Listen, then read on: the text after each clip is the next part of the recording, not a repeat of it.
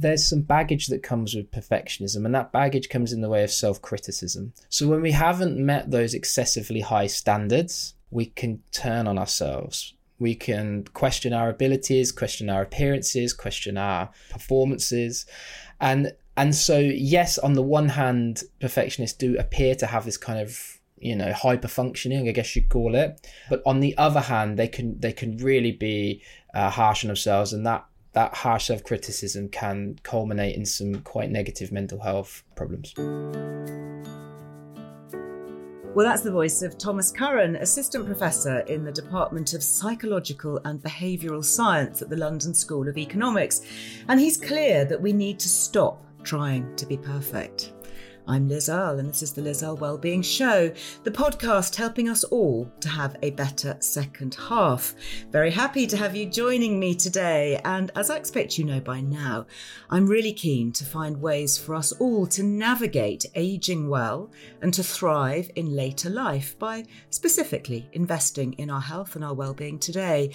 And a big part of that, of course, is our mental attitude, more specifically, perhaps, how we look at life both our own and the bigger picture stuff. And when it comes to perfectionism, I would have to hold my hand up as guilty as charged. I am forensic about detail. Maybe it comes from being a brand founder and having my name on the tin, so to speak, of any brand that I've created. So I feel it just has to be perfect in order to go well. You know, I'll agonize over the size and the shade of type on my magazine pages, for example. Maybe wake up in the night bothered by the creases in a shirt I wore to a speaking event. Oh my goodness. And other brand founders that I've met often seem to have the same same mindset. Actually, I was reminded of going to an opening of the newly refurbished John Frieda Salon in Mayfair. And this is a vast emporium of state of the art lighting, acres of Carrara marble and mirrors. And I found John in the ladies' loo scrubbing away microscopic particles of dust from the tile grout. I mean, I get it, John. You know, if I'd had a toothbrush in my pocket, I would have been right down on my knees to join you. So, are you a perfectionist? You know, and why could this be a negative personality trait? Are we living in an age of a perfectionism epidemic? Well, Tom certainly believes so. And in his book, The Perfection Trap, he examines the rise in perfectionism and the impact it's having on our mental health and well being. Well, in his original research, Tom discovered a substantial increase in the percentage of people who feel they need to be perfect over the last three decades.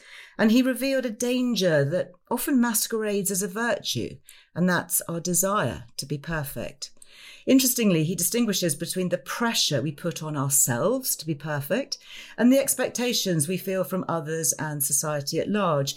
Both types of pressure, he's found, have a paradoxical effect on our performance and can lead to depression, burnout, and other mental illnesses. So, Given our fundamental mental well being is at stake here, how can we create a culture that actually celebrates the joys of imperfection?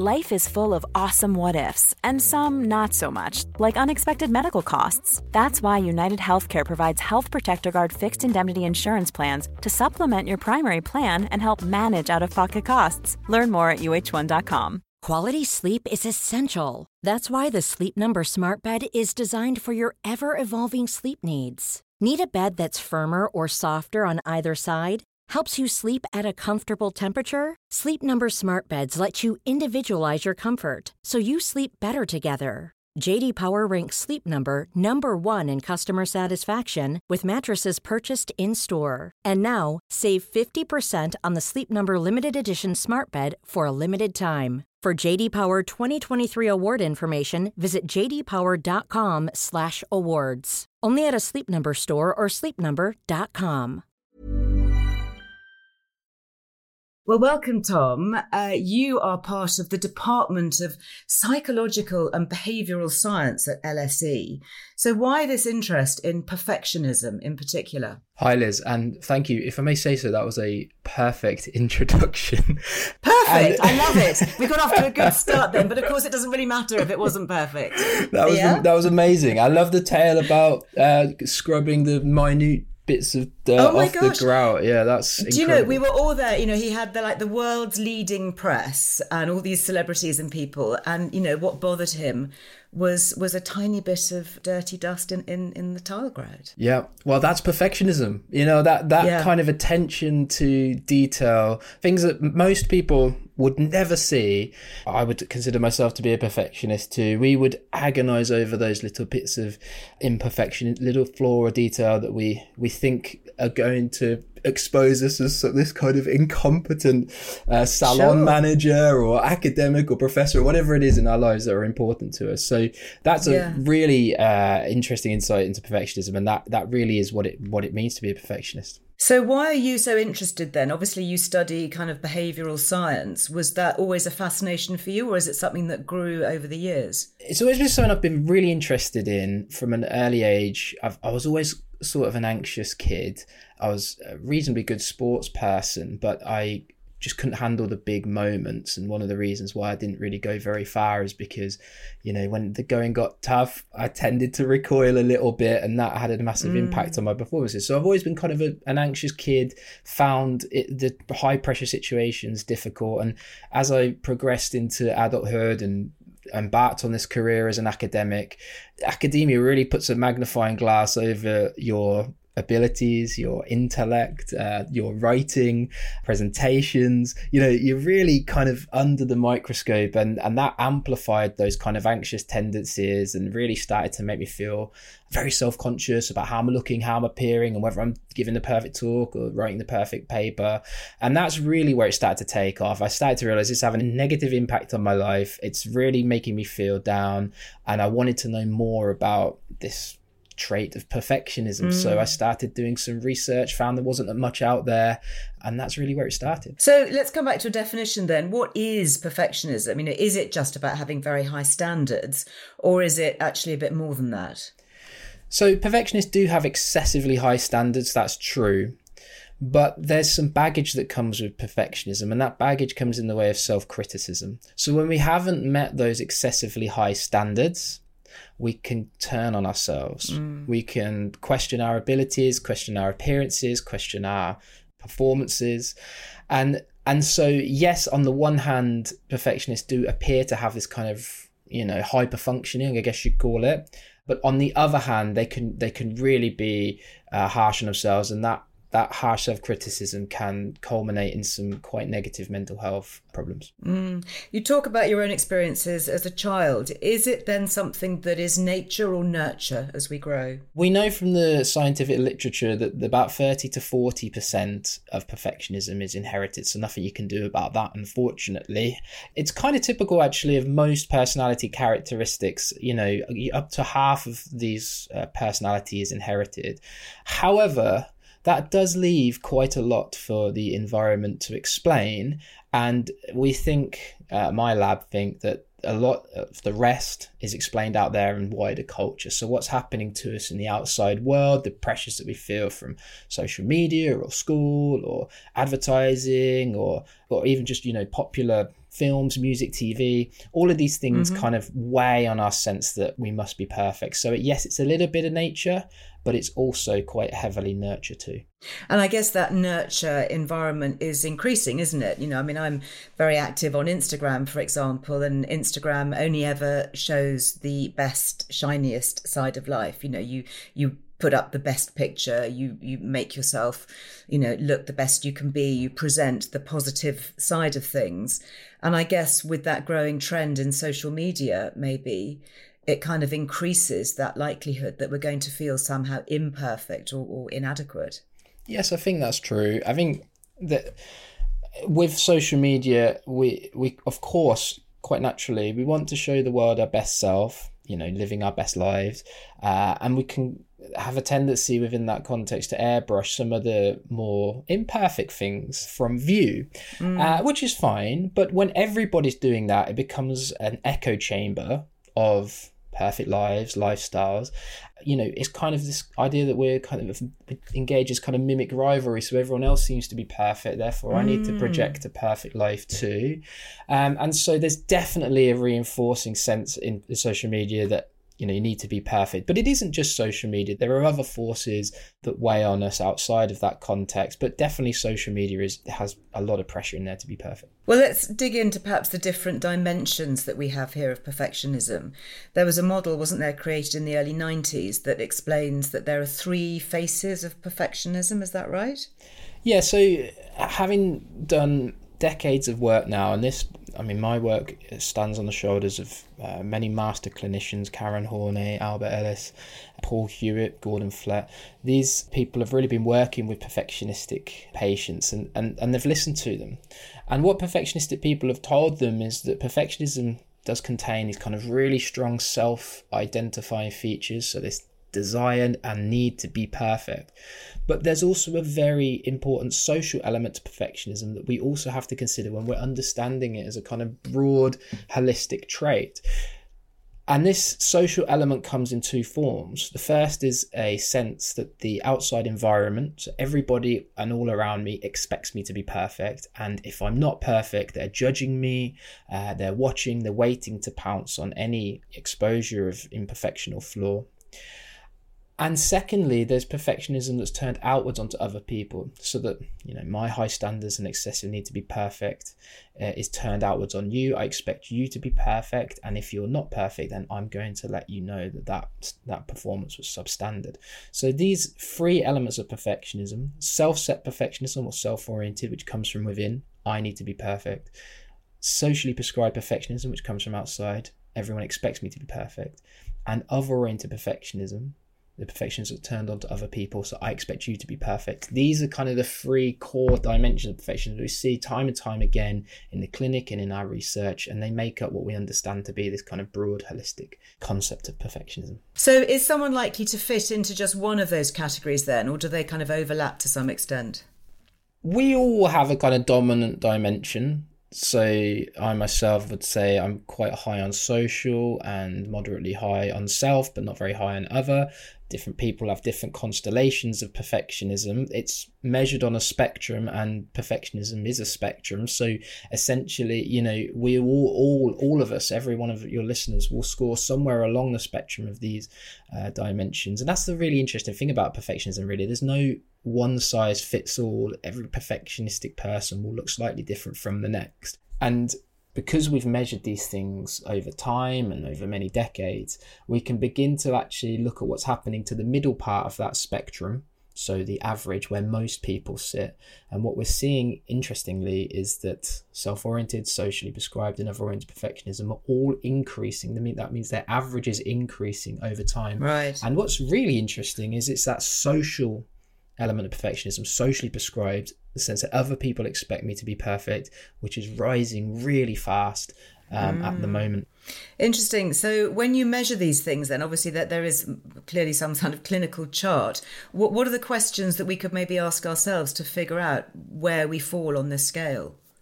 So there's there's loads of different questions that uh, we asked about 45 different questions in the big multi-dimensional perfectionism survey, but I'll give you a, a, a couple of examples for each one. So for self-oriented perfectionism, for instance, we might ask, uh, to what extent do you strive to be perfect? And you can agree or disagree with that statement uh, on a scale of one to seven. And we ask all sorts of different other questions about self oriented perfectionism. So, if I haven't been perfect, I'm harshly self critical of myself, for instance. That would be another example of that question. And we'd ask many different questions and we'd add all of those items up, how much we agree or disagree, so, so that we get an average. The same is true for socially prescribed perfectionism. So we might ask uh, someone, everyone else expects me to be perfect. How much do you agree with that statement on a one to seven? And again, we'll ask similar questions for social and again for other oriented. So I expect perfection from other people, for example, would be an example item. Mm. Do you agree on a one to seven? And we add those up and we get an average. So that's how we take measurements, and that's in, that's also how um, we uh, identify whether these things are correlated with other types of outcomes for for instance anxiety or depression we might take measures of anxiety depression to see the extent to which if we're high on perfectionism are we also high on anxiety? Are we also high on depression? Mm, interesting. I mean, it, just you talking about that now makes me instinctively think about parenting. And I know we'll come on to that a little bit later, but, you know, perhaps the expectations that we grew up with from our parents or our, our family around us. And then as parents, you know, what, what we project onto our children in terms of what we're expecting of them. But let's let's park that thought for a moment because I think that would be a really interesting one to get into. Talking about the kind of the cultural element there and talking about change, I know that you did a TED talk in 2018 and that was called Our Dangerous Obsession with Perfectionism. But you've since come to feel a bit uncomfortable with that title. Is that right? Yeah, I think one of the things writing my book has taught me is that the more you delve into this, the more you realize that this is a global problem this is an affliction, perfectionism, which really affects each and every one of us. And by putting the emphasis on us, on our obsession, I think that really doesn't tell the full story of the extent to which this is a very much a cultural phenomenon and something that actually we all share a responsibility both in understanding and managing, but also trying to overcome. Because if we accept that there are bigger forces that are weighing on our desire and need to be perfect, then that suggests that the solutions aren't just individual, but they're also collective. So I think for me, it's mm. a, it's, it was a real awakening moment when um, I, I kind of the more I wrote, the more I realized that actually this isn't just a personal thing. This is a right. collective thing. So that's why I'm sort of, if I could do the TED Talk again, I'd probably change the, I'd tweak the title a little bit. Interesting. You know, so perfectionism being this cultural problem then overwhelmingly, which is kind of reassuring that it's not just an individual one that we all have to bear. How then can you illustrate that? How is the world around us subtly but kind of constantly telling us to be more perfect? Well, we know that because the work that I've done is showing that perfectionism is rising for everybody over time. And what that suggests is that really there's something out there in the wider culture that's moving that collective average. So, you know, to focus too much on the individual will kind of ignore this big picture change that we're seeing among right. people. Your question about how we know or what are the cultural forces are really speculative because we can't 100% say it's social media or it's increased pressure at school or it's i don't know vociferous advertising or whatever you know we can't point at mm. one at one specific thing mm-hmm. all we can do is say that there is definitely a sense out there in the wider world that pressures are increasing people are feeling that they need to be perfect and as a consequence that could be something that perhaps is underneath some of these other rises of sort of more uh, observable mental health problems things like anxiety and depression uh, especially among among young people so you know we can't pinpoint one thing and it is speculative, but there are certain areas, definitely of modern culture, that are, are ramping up the pressure on people, and perhaps we can talk about them. It's so interesting. Well, stay there, Tom, because I want to come back in a moment and look a little bit more closely at self orientated perfectionism.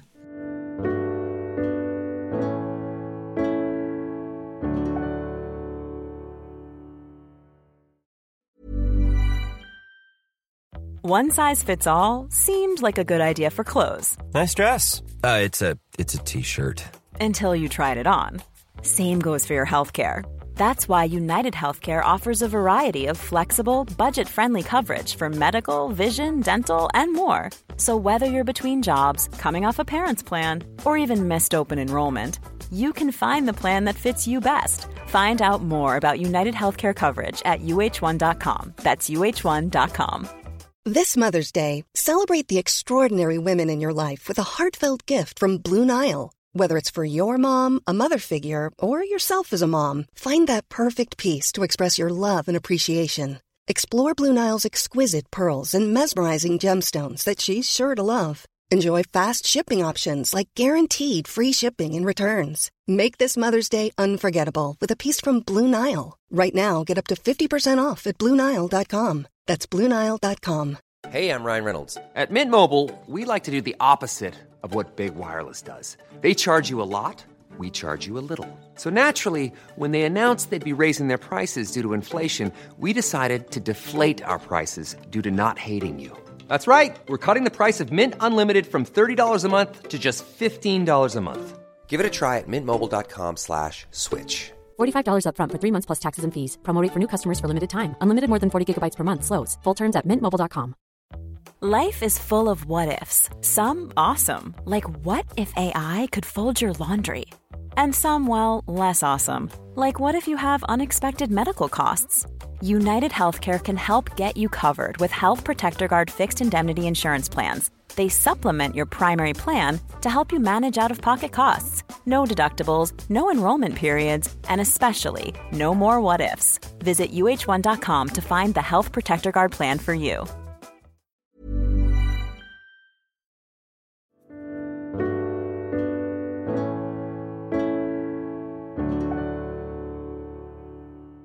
So tell me now about the concept of deficit thinking. Yeah, and that's perhaps the fear and the shame and the insecurity that can be closely linked to perfectionism.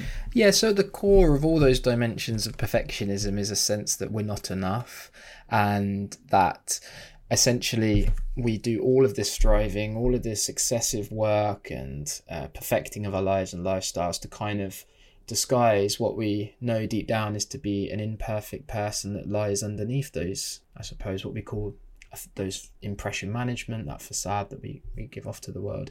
And that deficit thinking, that kind of sense that I'm not enough, that I'm less than other people, um, is really what makes perfectionism so pernicious. That's what creates the self-critical features that I talked about earlier.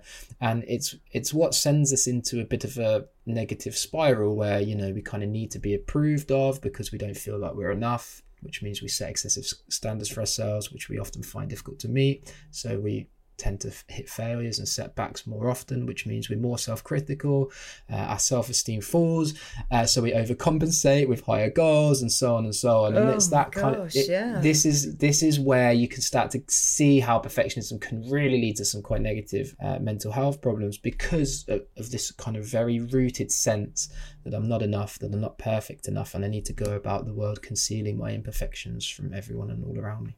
Yeah, it's when you think about it, it's a real joy stealer, isn't it?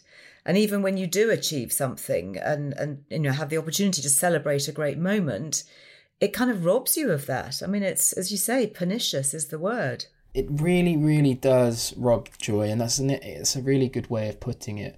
I think the telltale sign of, of a perfectionist, if perhaps you have perfectionistic tendencies, is actually, as as you just mentioned there, you know, when things do go well, when we've succeeded or accomplished something, if your first emotion or feeling is is uh, relief, that's that's essentially this idea that thank goodness it didn't go wrong.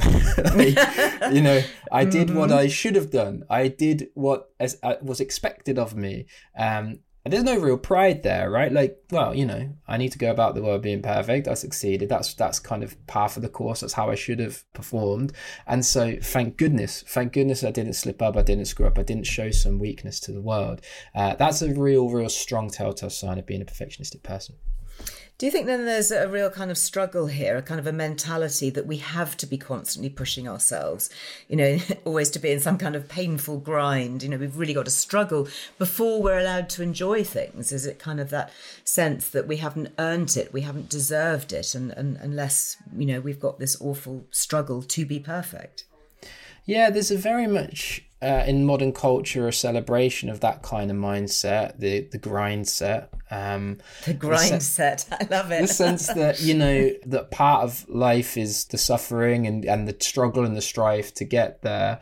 You know, there are many people who will be quite happy and contented to um, to live like that, and they will be able to let things go when things aren't quite perfect enough. But that kind of mindset can be really damaging for a perfectionistic person because success is a bit like a bottomless pit. Sure. It depletes us in its pursuit, and we never really get there. Yeah. And that's yeah. what makes it the struggle so dangerous because if all we do is put us put ourselves on a journey where you know we're going to grind and hustle and grind some more and never quite reach an ultimate endpoint, then we're never going to sense contentment, and we're always going to feel like we're not quite enough. We're always going to feel that there's something more, and that's a really exhausting, draining way to live. And so that's really one of the reasons why perfectionistic people struggle because not only do they have this kind of self-sabotaging, self-critical features that make you know cause mental health or can create mental health problems. But also, they never really feel satisfied because they never quite get to where they ultimately uh, feel Yeah. like they should be. So that that's it's the kind of double edged sword there for perfectionism makes it really really quite problematic. I'm reminded here about um, people who talk about living in the present and being very mindful. You know, I'm, I'm in the middle of reading a brilliant book, Eckhart Tolle, The Power of Now, who says, you know, the only reality that we have is now, this actual moment. And of course, when you're in this moment, it, it is kind of perfect, isn't it? Because it, it is all there is. And you're not striving, you know, by definition, because you are here and now and you're very present those kind of goals are are not coming into life. So, is there a case here for actually being more present and not always thinking, "Oh, well, I've got to do this and I've got to achieve that, and when is this going to have a, an end result?" Absolutely wonderful book, by the way. I, I think I think there's a lot to that. One of the things that I'm trying I try to argue in the book is is to to uh, remain as much as you can rooted in the present circumstances, the present life, the present moment. To try to appreciate and accept ourselves for what we are, who we are, and where we are in life, and at some level to try to come to terms with you know a very competitive world a very stressful world at, at times um, particularly for those lower down the social hierarchy or for people of minority backgrounds who, who do have real struggles. I, I think it's so so important for us to if as, as far as we possibly can build a sense of acceptance but like I say, this also comes with a collective responsibility too, because it isn't just up to us as individuals to live in that moment as far as we possibly can, but also up to us as a society to create a culture and environment where we are able to do that, where everybody's able to do that, no matter where we are or where we where we uh, start in life. And so, yes, I 100% agree. I think this is such an important way to break through perfectionism is, is acceptance, but it's not just a personal responsibility. I think we also have a collective responsibility. And actually, that kind of brings me back to something I mentioned earlier, which was about parenting. So often people will say, Well, I was always expected to do well. I was, there's this interesting dichotomy, isn't there, as a parent between wanting your child to succeed and to give them every opportunity and encouragement, and actually kind of having them feel that their existence is validated by their performance and how well they're doing. You know, what grade did they get in school?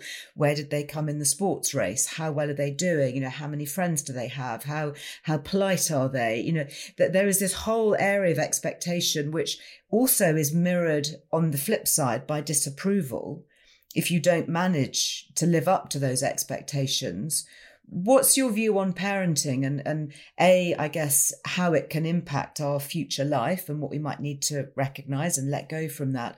But also for those of us who are parents either to smaller children or to grown-up kids as well you know how do we best manage them and, and enable them to move out of this perfectionist trap?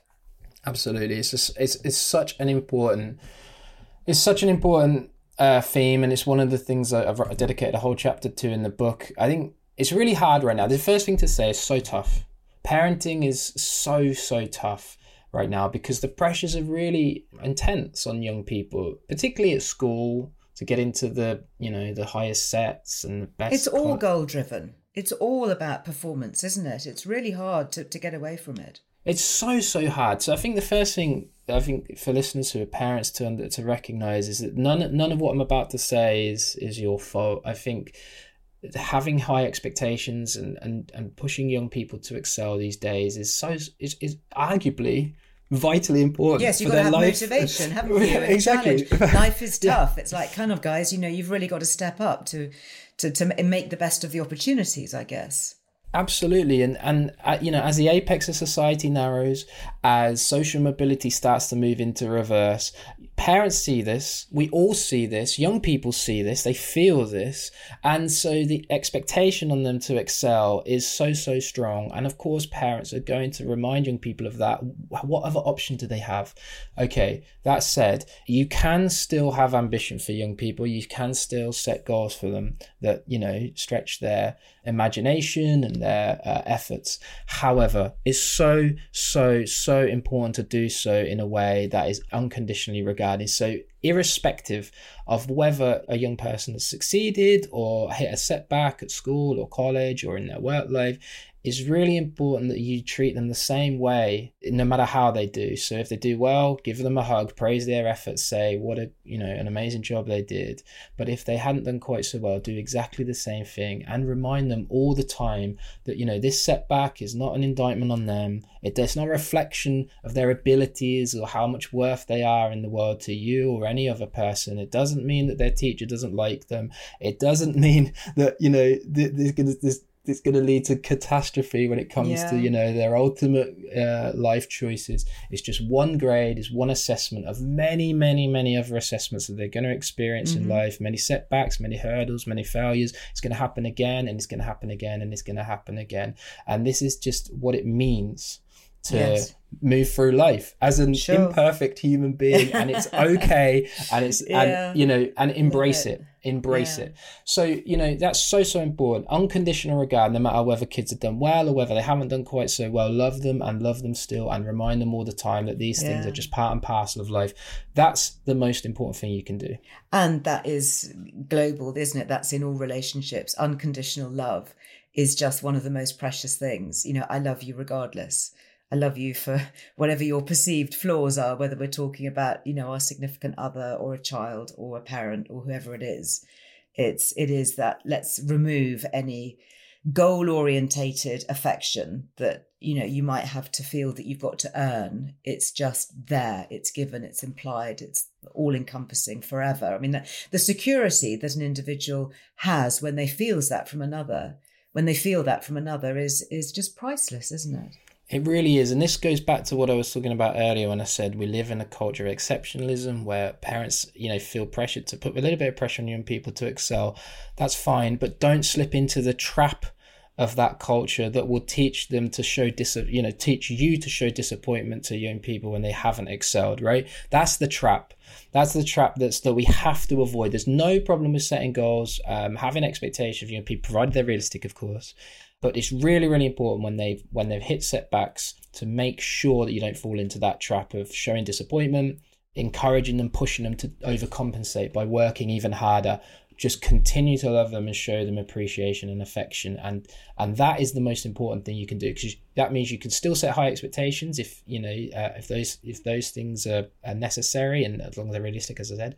But you can also make sure that they know they're loved even if they haven't succeeded, and that's mm. the most mm. important thing.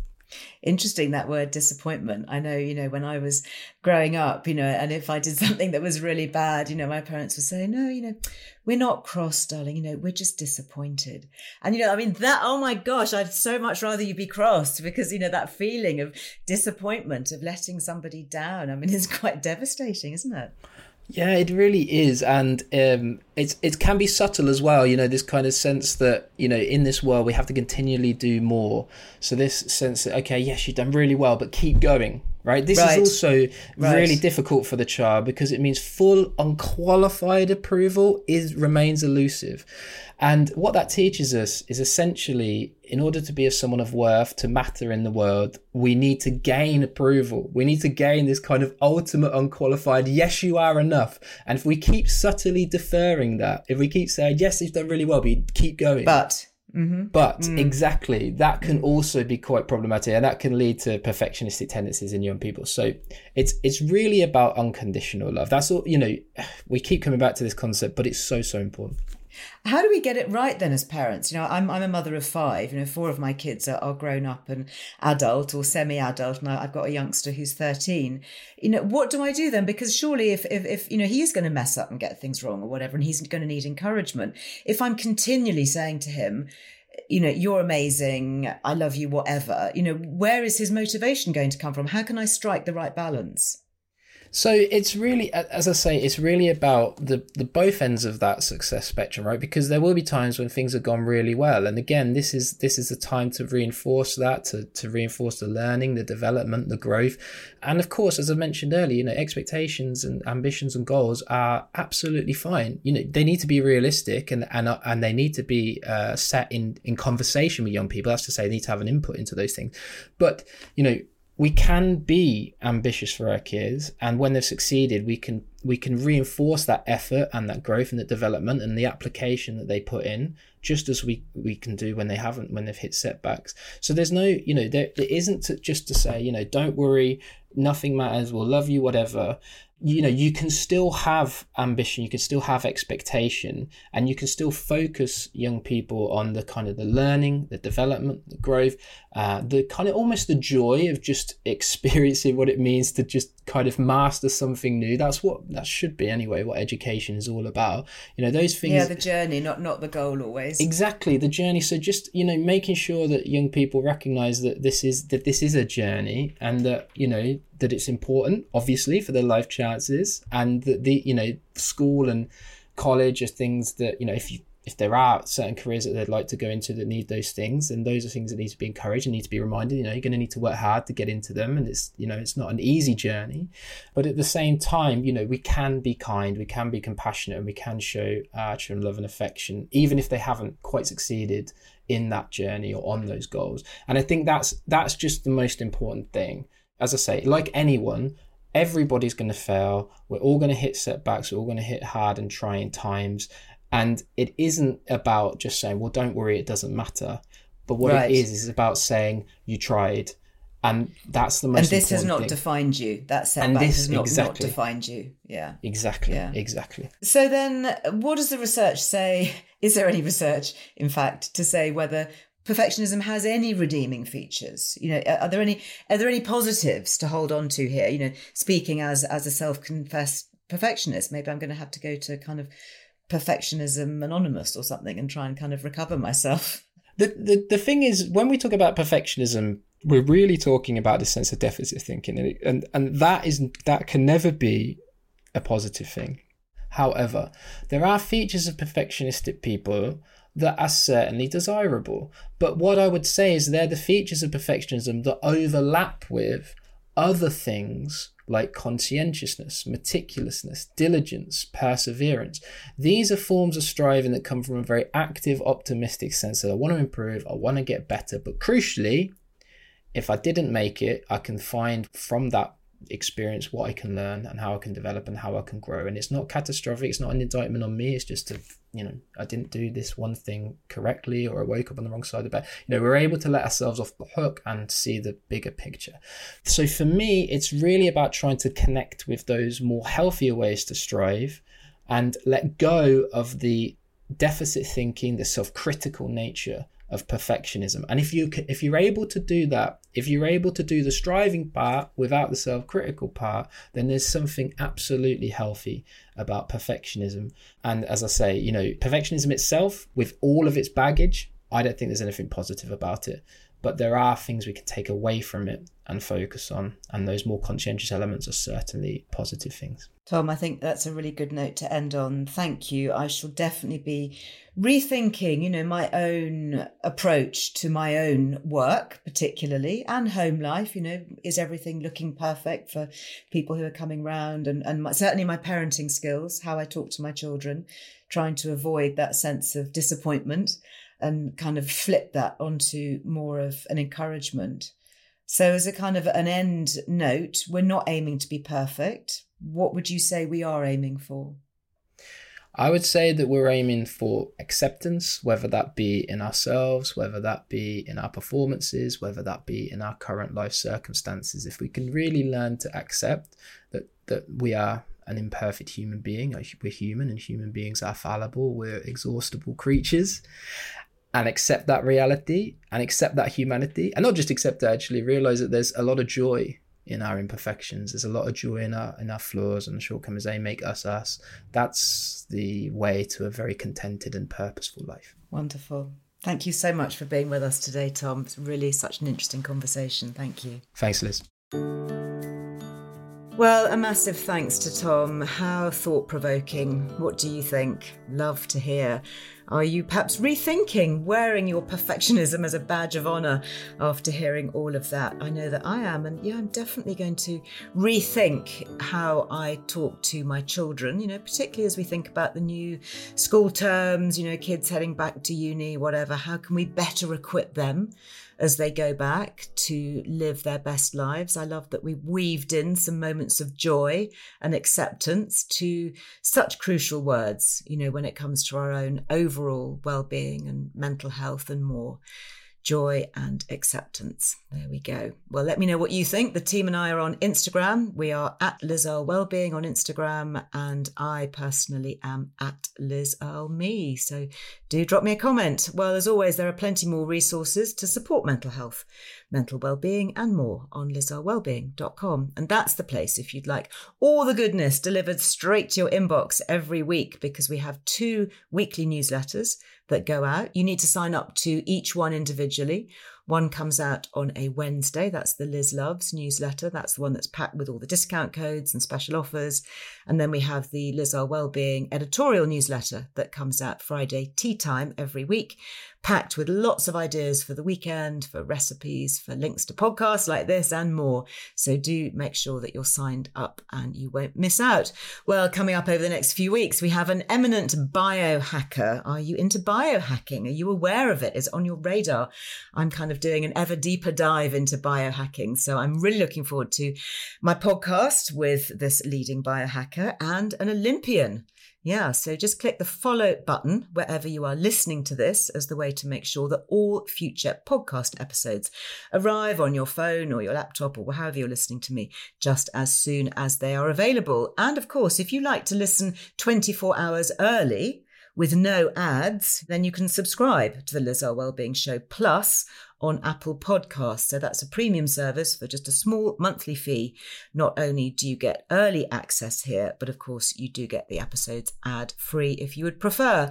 And you know, if I can ask a very small favor before I go, if you've enjoyed listening to this or any other episode, in fact, would you mind leaving a very short review?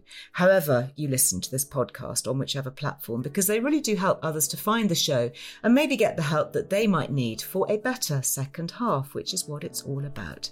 I'm really so very grateful in advance. Thank you. Well, until the next time we chat, go well. Have a great week. Goodbye.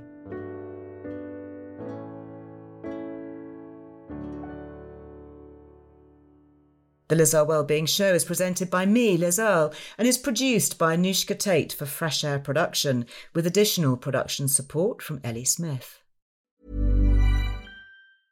Hey, it's Danny Pellegrino from Everything Iconic. Ready to upgrade your style game without blowing your budget?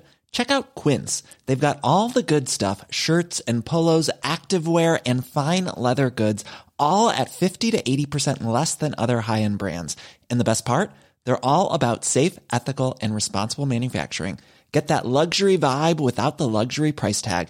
Hit up quince.com slash upgrade for free shipping and 365 day returns on your next order. That's quince.com slash upgrade.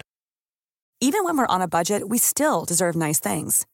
Quince is a place to scoop up stunning high end goods for 50 to 80% less than similar brands. They have buttery soft cashmere sweaters starting at $50, luxurious Italian leather bags, and so much more. Plus, Quince only works with factories that use safe, ethical, and responsible manufacturing. Get the high-end goods you'll love without the high price tag with Quince. Go to quince.com/style for free shipping and 365-day returns. Mom deserves the best, and there's no better place to shop for Mother's Day than Whole Foods Market. They're your destination for unbeatable savings, from premium gifts to show-stopping flowers and irresistible desserts. Start by saving 33% with Prime on all body care and candles. Then get a 15-stem bunch of tulips for just $9.99 each with Prime. Round out Mom's menu with festive rosé, irresistible berry chantilly cake, and more special treats. Come celebrate Mother's Day at Whole Foods Market